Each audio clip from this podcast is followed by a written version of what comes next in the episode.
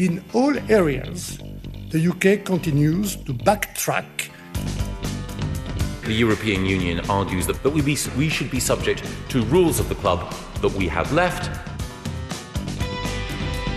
The precondition is the level playing field. Uh, we can deliver a real Brexit that achieves our objectives. But if there is not a deal, we still need the Irish Protocol or the Northern Irish Protocol fully implemented. I'm going to miss being the pantomime villain. Hello and welcome to Brexit Republic, RTE's podcast on Brexit. I'm Tony Connolly, RTE's Europe editor in Brussels. And I'm Colm Ó RTE's deputy foreign editor in Dublin. Each week, Brexit Republic brings you all the latest developments in Dublin, Brussels, and London. This week, the horrendous loss of life on the English Channel has brought simmering tensions between France and Britain to a head and led to a bout of mutual recrimination over who's responsible. We look at the migrant issue at Calais through a Brexit lens with a view from the European Council on Foreign Relations and assess the prospects for an entente cordiale which looks unlikely anytime soon. We'll also assess the history of the camps, the jungles, and the risk taking around the port of Calais, and why the numbers there at the moment are by no means at their highest. And same as it ever was, another week of Northern Ireland Protocol talks comes and goes with no breakthrough and yet another threat by Lord Frost to trigger Article 16. But first, Tony, you referred to Calais there in the intro for anyone who wasn't listening to or watching your reports during the week. That's where you were yesterday for a long day looking at the aftermath of the tragedy. That's right, Colm.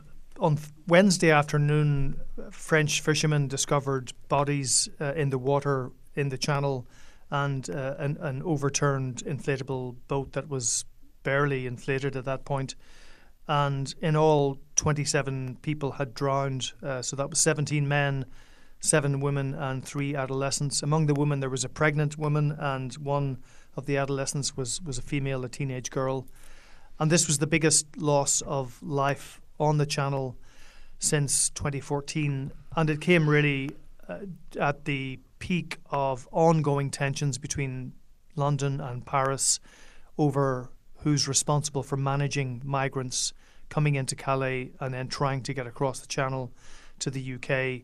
It's been an increasingly personalised and, and bitter exchange between both sides. And then, of course, when the tragedy happened, there was, I suppose, a hiatus when everyone expressed shock and sadness at the tragedy, but that quickly dissolved into more recrimination uh, as to whose responsibility this is.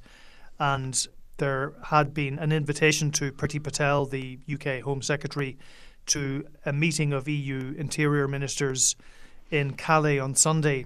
And then on Thursday night, Boris Johnson published a letter to Emmanuel Macron on Twitter, in fact, uh, calling for all sorts of things. And the French took serious umbrage at the tone and content of the letter, which we can get into. Uh, and Priti Patel was then promptly disinvited from that um, that meeting on Sunday. So the truce was very short indeed, uh, and the recriminations have resumed uh, over who exactly was responsible and who is responsible for managing this.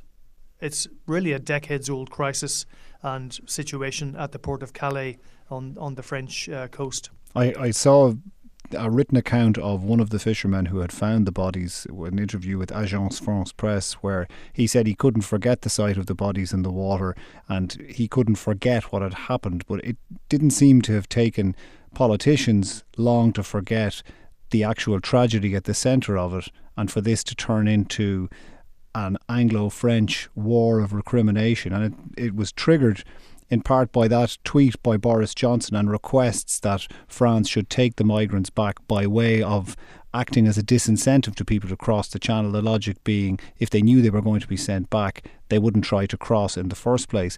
But the content of the letter not only did it make that request, but there was also references to a conversation in June between Boris Johnson and Emmanuel Macron, in which Boris Johnson was saying, Well, I raised several of these issues with you, and unfortunately, this tragedy has come to pass as predicted. Yeah, so it, it, that that sounds almost like Boris Johnson had warned Emmanuel Macron and the French government about this, and because the tragedy happened, his warnings were somehow not heeded, and therefore some measure of responsibility rested with the French government. Um, so I think that's one of the reasons why Paris was so angry at the letter, and also they, they have been making quite a sustained request uh, on the French government to have joint patrols along the coast, uh, to have uh, shared technology and intelligence, more drones, more high tech radar. Uh, and France has been unhappy with some of these requests, partly for sovereignty grounds. Over sovereignty grounds, the idea of having British so police and, and perhaps even soldiers on French territory um, has not gone down too well. Uh, and also the fact that since the Channel Tunnel and the port of Calais itself are both effectively off limits to migrants because they've been so heavily secured over the years. The, the only option for migrants coming to Calais is to take uh, boats across, but there's a two or three hundred kilometre coastline where, where that those uh, embarkations are happening, and the French are saying that they simply can't police every 10 or 20 metres of, of sand and, and uh, coastline. Uh, but of course, the British government are saying, well, look, if we had joint patrols and we had a much more visible presence on the coast or even just off the coast, then that might deter uh, migrants from, from launching to sea. But I mean, the, this is one of these situations which is looked at from starkly different angles, and it's really an intractable, tractable problem because, on the one hand, the French government are saying, look, we have essentially accepted the, the British border on French territory, and we have to manage migration into your country. Uh, and you know that that's a burden that you're imposing on us, and the UK saying, you know, we're, we're paying you as part of that agreement. This goes back to the Touquet agreement or treaty back in 2003, which we can talk about to, to go into the recent past here. But um, the UK arguing that, look, you're not keeping your side of the bargain, and you know we have to have much more robust presence uh, jointly uh, on the channel. But I think it was perhaps Boris Johnson's request for France to take in migrants that were being sent back from the UK that, that bridled so much. And this again brings us back to Brexit because, of course, under EU membership, the UK was part of the so called Dublin regulation, which facilitated the returns of migrants from one member state to another. If the migrant had in question had landed in a particular member state, that's where you're supposed to start the, the asylum pro- process. Um, so if you land in Greece, that's where you're supposed to register, uh, and you can't go asylum shopping around the EU. Uh, and that was the whole objective of the so called Dublin regulation and Britain was part of that, even though it had various opt outs from it or from some of the accompanying legislation. Um, and now Britain has left, uh, and the, the view in France as well that was your decision, and now you're looking for us to take migrants back in uh, as part of some bilateral agreement. So you can see how presentationally and politically this is very difficult for, for the French, but it's also very difficult for the British government because you know th- they it is an extremely difficult political issue for Boris Johnson and the Conservative Party. Uh, 73%, according to a YouGov poll, said that the government was handling migration badly. We've had 26,000 crossings this year alone. Uh, that's three times the number of last year. But again, worth pointing out that back in 2001, um, there were uh, around 37,000 crossings when people were using the Channel Tunnel and getting onto lorries and so on. So this this is a very long running uh, dispute, and Brexit I think has simply made it worse.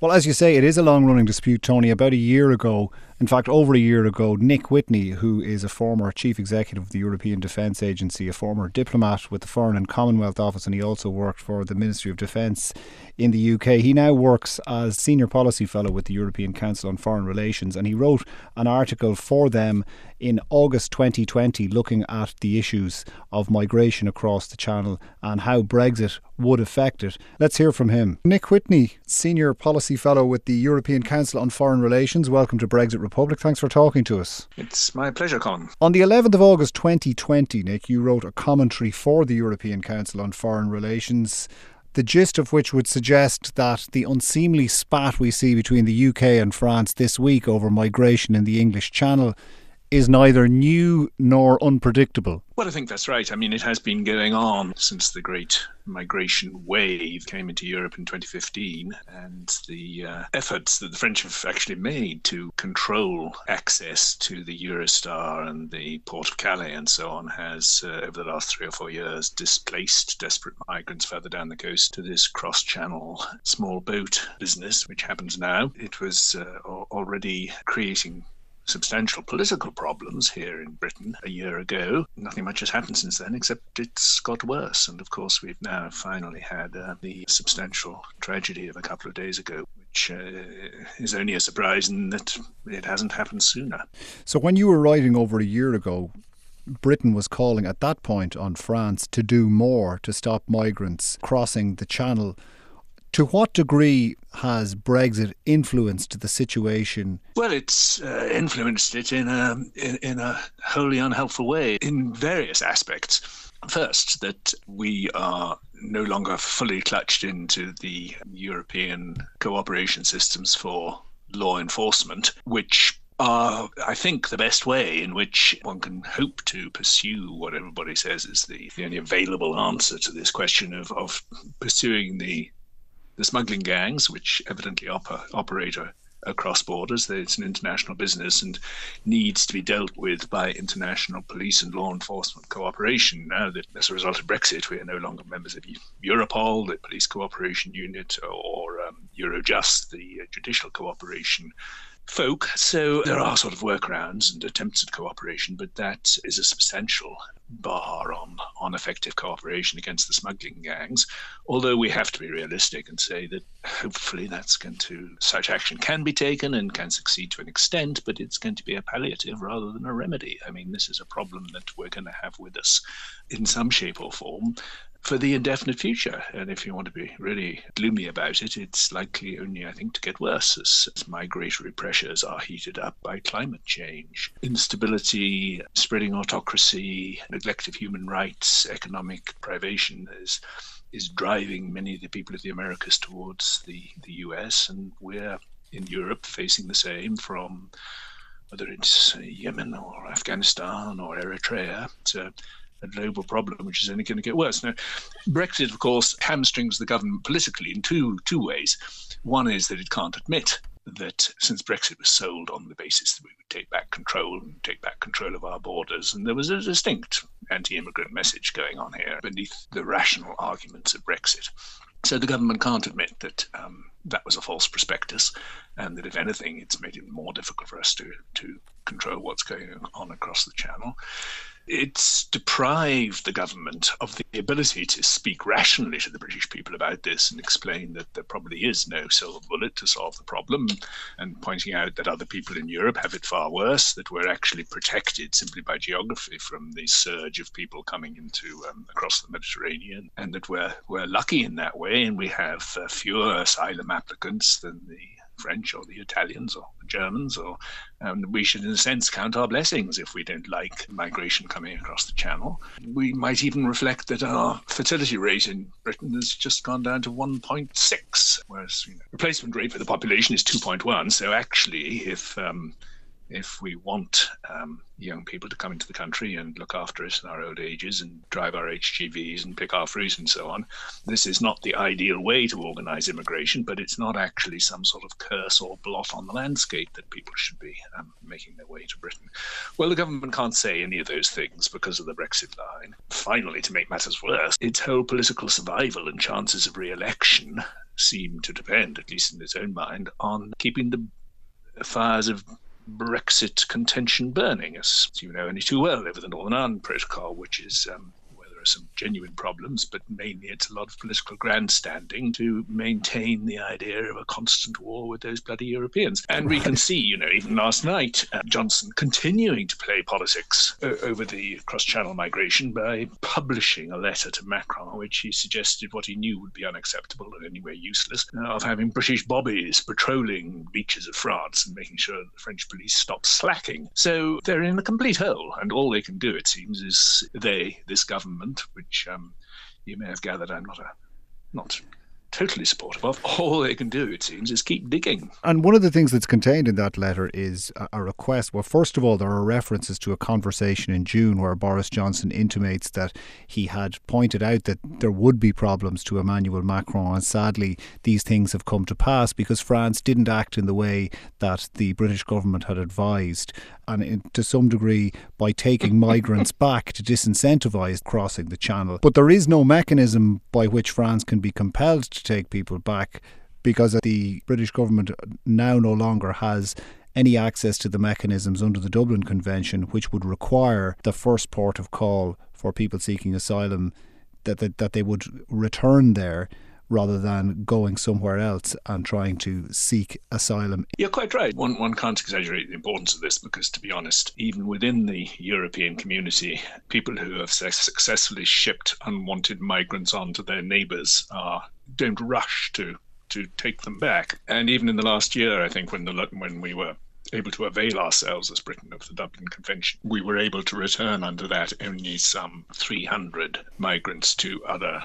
countries in Europe which uh, they had passed through. So I'm not sure that makes a, a, a vast practical difference, but it would have been a small help. And of course, that is no longer available to us. And the idea that France or the Netherlands or Belgium or any country in Europe would willingly negotiate an agreement with Britain whereby we could ship migrants back to them whom who had clearly passed through their territory is simply laughable. I mean, why should they? You mentioned as well that, just, that this, some of the climate created during the 2015 migrant influx might not actually make people too well disposed to heeding Britain's request because of Britain's insistence to take people directly from countries of origin rather than taking people from other European countries by way of distribution within the European Union. We have not gone out of our way as members of the EU to help fellow members who, by reason of geography,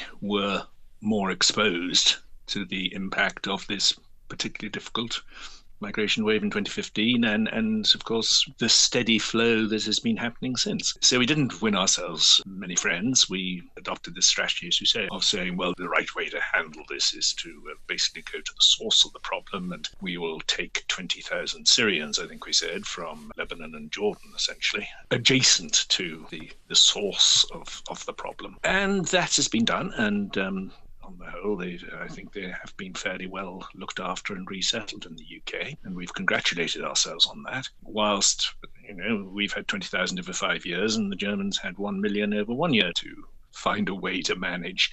So we've got no credit in Europe from our past behaviour as as members of the EU, taking a fair share of the of the migratory burden and to turn around and expect them to defend our borders for us when we've um, departed the EU on the basis that we'd do a better job of looking after that ourselves, we would be taking back control, is simply ludicrous. But indignation has been stoked here. The right wing press is outraged at the idea of breaking into our country, of people breaking into our country, and so forth. And even if the um, the government were keen to lower the temperature on this issue. I just don't think it would be able to. It's just got to keep on with these absurd promises that they'll fix this and fix that and make the French do their jobs and all this sort of thing. I'm overwhelmed actually by the, well, not overwhelmed, but I'm just surprised by the restraint of the French, whom I, well, I, I think I know from various contacts and conversations and so on. They're not annoyed by the British attitude. They're not tetchy, they're not irritated, they're incandescent about relations with Britain at the moment. There have been all sorts of other problems over Australian submarines and so on. And they're furious. And yet there they are, admittedly paid by the Brits to have the migration filter on the Eurostar and at Calais on French sovereign territory and allow us to do that. I mean, they could, it seems to me so easily just say, well, you know, if you want to look after your own borders, that's fine, but um, you do it in Dover, and we're not going to check who gets onto the Eurostar. Good luck sorting that out when the train arrives in Dover. We're not going to check who gets onto the ferries, who may or may not be packed into lorries. Good luck on sorting that out when the when the ferries debouch their cargo in Dover. And I suppose the French, you know, have a a real interest in maintaining the flow of cross channel trade because the goods trade is um, substantially in France's favour, the bilateral goods trade. So they, they, they don't want to disrupt that trade really if they can avoid it. But if they did, it would be totally catastrophic from our point of view. We'd have you know the, our ability to to handle trains, ferries, and lorries arriving in the very geographically constrained periphery of Dover to conduct searches and documentation checks there, it would completely gum up the main um, supply line of the country. Right. So we're, we're actually surprisingly vulnerable. So, Tony, that point about the Dublin Convention, as you heard addressed by Nick Witney there, and also the mention of Europol and Eurojust, there are several consequences, I suppose, in terms of European cooperation from as a result of Brexit that directly impact on a, a, multilateral management of migration flows between the UK and Europe. That's right. I mean, ju- even just taking the Dublin regulation itself, I mean, that's designed to, as I say, prevent asylum shopping around the EU. Now, of course, uh, it, it's it's often uh, and perhaps more often than not, it's criticised as as not working because clearly during the migration crisis of 2015, tens of thousands of migrants were coming into Greece and Italy and neither country really had the resources to process all of them according to uh, the Dublin regulation. So a lot of migrants were just being waved through, and those fingerprints weren't being taken. Those um, asylum applications weren't being made as they should have according to the Dub- Dublin regulation. But at least it did provide a legal basis for something like that to happen. So not only could um, one member state, you know, legally and safely return uh, a, a migrant or asylum seeker if if there were not sufficient grounds for them to be in their country. It also facilitated family reunions uh, in in a legally s- secure way. Um, so it, it, there there was a, a I suppose a double edged aspect to to the Dublin regulation. But now the UK is out of that. They're also out of Eurodac, so they don't have access to the fingerprinting database of uh, migrants who come into the European Union. They've also left the Schengen Information System, which uh, is a database uh, which allows uh, officials in terms of visas and migration policy at borders to decide whether someone should or shouldn't be allowed into the single uh, travel area of the Schengen area, which is, of course, a passport free system. Now, the UK wasn't part of Schengen, nor is Ireland, but the UK lobbied very hard to be part of the Schengen database. And just as they were granted access to that database, of course, Brexit happened, so they've had to unplug from that. Uh, and that, again, is uh, a, a, gap in their armour, uh, if you like. And the UK now finds itself facing a migration flare up once again, but very few legal tools to, to, to deal with it and to send people back to wherever they, they should be sent all of which leaves people who want to travel from France to the UK, albeit in irregular migration flows, leaves them trapped at Calais. The situation for those trapped in limbo at Calais as a result of all of this debacle is pretty grim. Yeah, I mean, th- this is a long running problem in Calais, and it really goes back to the 1990s when the Channel Tunnel opened uh, by the end of the 90s, you had the Kosovo War, so you had Kosovar and Albanian uh, asylum seekers and uh, economic migrants, if you like. You had Iraqis coming as well, trying to get to the UK through the Channel Tunnel. Uh, then you had a camp that was set up by the French Red Cross at, at Sangatte, right next to Calais. Uh, and that in turn became a bit of a magnet for uh, for migrants and, and irregular uh, people trying to get across to the UK. So, so that was shut down by the French government uh, under pressure from Tony Blair. And then you had a treaty between France and Britain called the Le Touquet Treaty, which effectively pushed the British border onto French territory at Calais. So it was envisaged that perhaps some asylum seekers could get their application processed on the French side of the Channel uh, with British officials there. But again, uh, th- that didn't really work out. There were more and more people coming to Calais, and various impromptu shelters and sites were, were springing up in the woods and on waste ground around Calais. There were two sites were shut down in 2009, but people kept coming. Um, and then in 2015, of course, you had uh, the big migration crisis in Europe, where hundreds of thousands came from the Middle East and Africa, and a lot of them made their way to Calais once more. And you had a former holiday centre, uh, outdoor holiday camp. Uh, was requisitioned, and that was turned into what became known as the Jungle, which was a huge shanty town, really designed for about 600 people, but in the end, 1,800 migrants were living there in fairly squalid conditions. But you also had this essentially this ecosystem of charities and NGOs coming over from the UK. You had kitchens were built, and eventually the jungle, for all its problems, and it was a very violent and downtrodden kind of place. There was a kind of an economy grew up there. At one point, there were 400 salaries uh, coming into the the camp. There there was of course trafficking and prostitution, uh, but there were restaurants and barbershops and mosques and churches and so on. But eventually, in turn, the the jungle itself was d- dismantled in October 2016, and at that stage, the Channel Tunnel and the port around Calais were so well secured, as I mentioned before, that the only option left for migrants was to try and launch boats onto the channel from the beaches along the coast. The first attempt was by a group of Iranian men in 2018, uh, and that was seen as actually quite successful. And so, of course, inevitably, smugglers and criminal gangs get involved, and it becomes a big thing. And whereas last year people were using small inflatable boats, this summer charity workers say that suddenly these large uh, semi-rigid inflatable Zodiac boats were appearing. They were all the same color, so it sounded like these actually had been bought in bulk from China, and then criminal networks were mobilizing uh, the launches of these boats along the, the, the coastline around Calais. And in fact, in one night, over a thousand people crossed the channel successfully using these boats.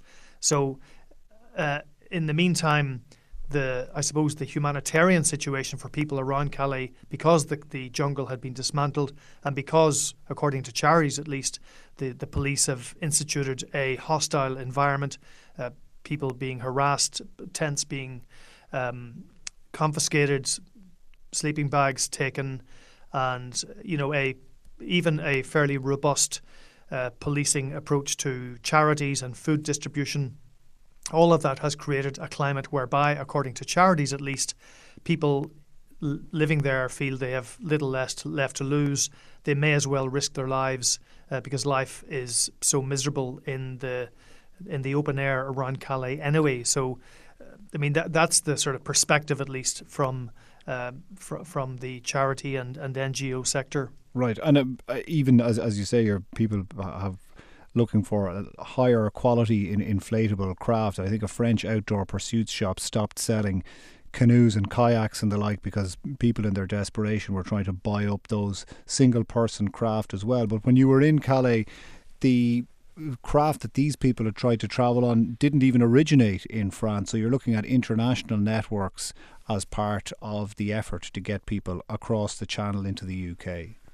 That's right. The the the boat, the, this craft in particular, is believed to have been bought in Germany, um, but because th- there last summer there suddenly appeared a huge number of these Zodiac semi-rigid inflatables, which were all the same color, led quite a few people to believe that this was actually these were these were bought in bulk from China and then distributed through networks in Germany, the Netherlands, Belgium, and it looks like the, the gangs in question are run along national lines. So you'd have uh, Kurdish gangs, you'd have uh, regular Iraqi gangs, uh, Sudanese gangs, for example.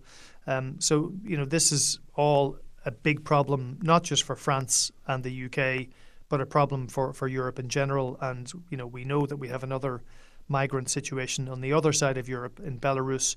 So, once again, migration t- has tended to become one of those issues that are very difficult uh, for Europe to deal with and simply aren't going away. And now it's been uh, it, has been brought into this ongoing Brexit flavoured tension between the UK and France. There is the other small matter of the formal Brexit talks, Tony, or the talks around the Northern Ireland Protocol, to be more accurate. Maroš Šefčovič was in London today meeting his counterpart, David Frost. Not much to report. No, um, again, th- this is yet another week has, has come and gone. What happens is that the technical teams on both sides uh, work together either in Brussels or London, and then on the Friday it goes up the line to the political level of David Frost and Mara Šefčovič.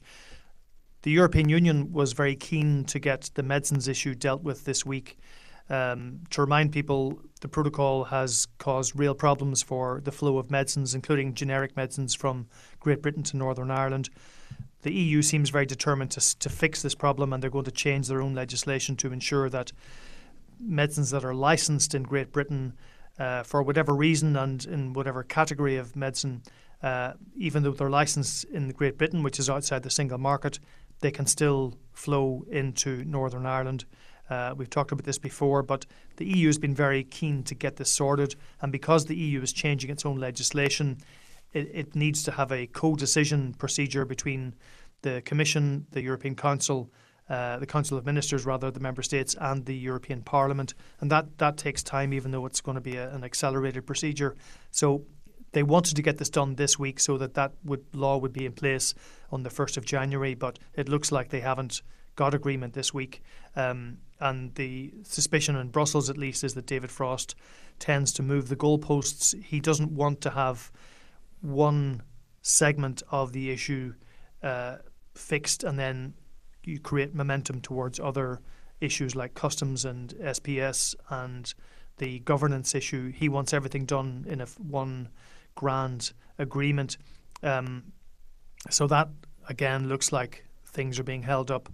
Um, what I'm told is that on customs, again, there had been a bit of progress in recent weeks. The EU has moved over to the UK's idea that not everything going into Northern Ireland is at risk of crossing into the single market across the border.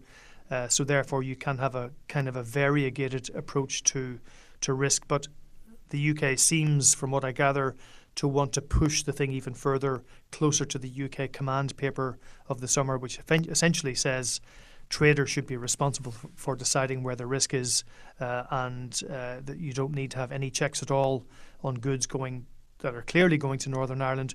Only have checks for those goods that are going to the south, but uh, that seems to have got stuck in the weeds a little bit this week, as well as, of course, the uh, agri-food checks, which is always a very uh, tricky issue. Right. And looking ahead to next week, same again, same as it ever same was. Same again, yeah. they may ask themselves, where is that beautiful agreement? And they may ask themselves, where do these talks go to? And they may ask themselves, am I right, am I wrong? And they may ask themselves, my God, what have I done?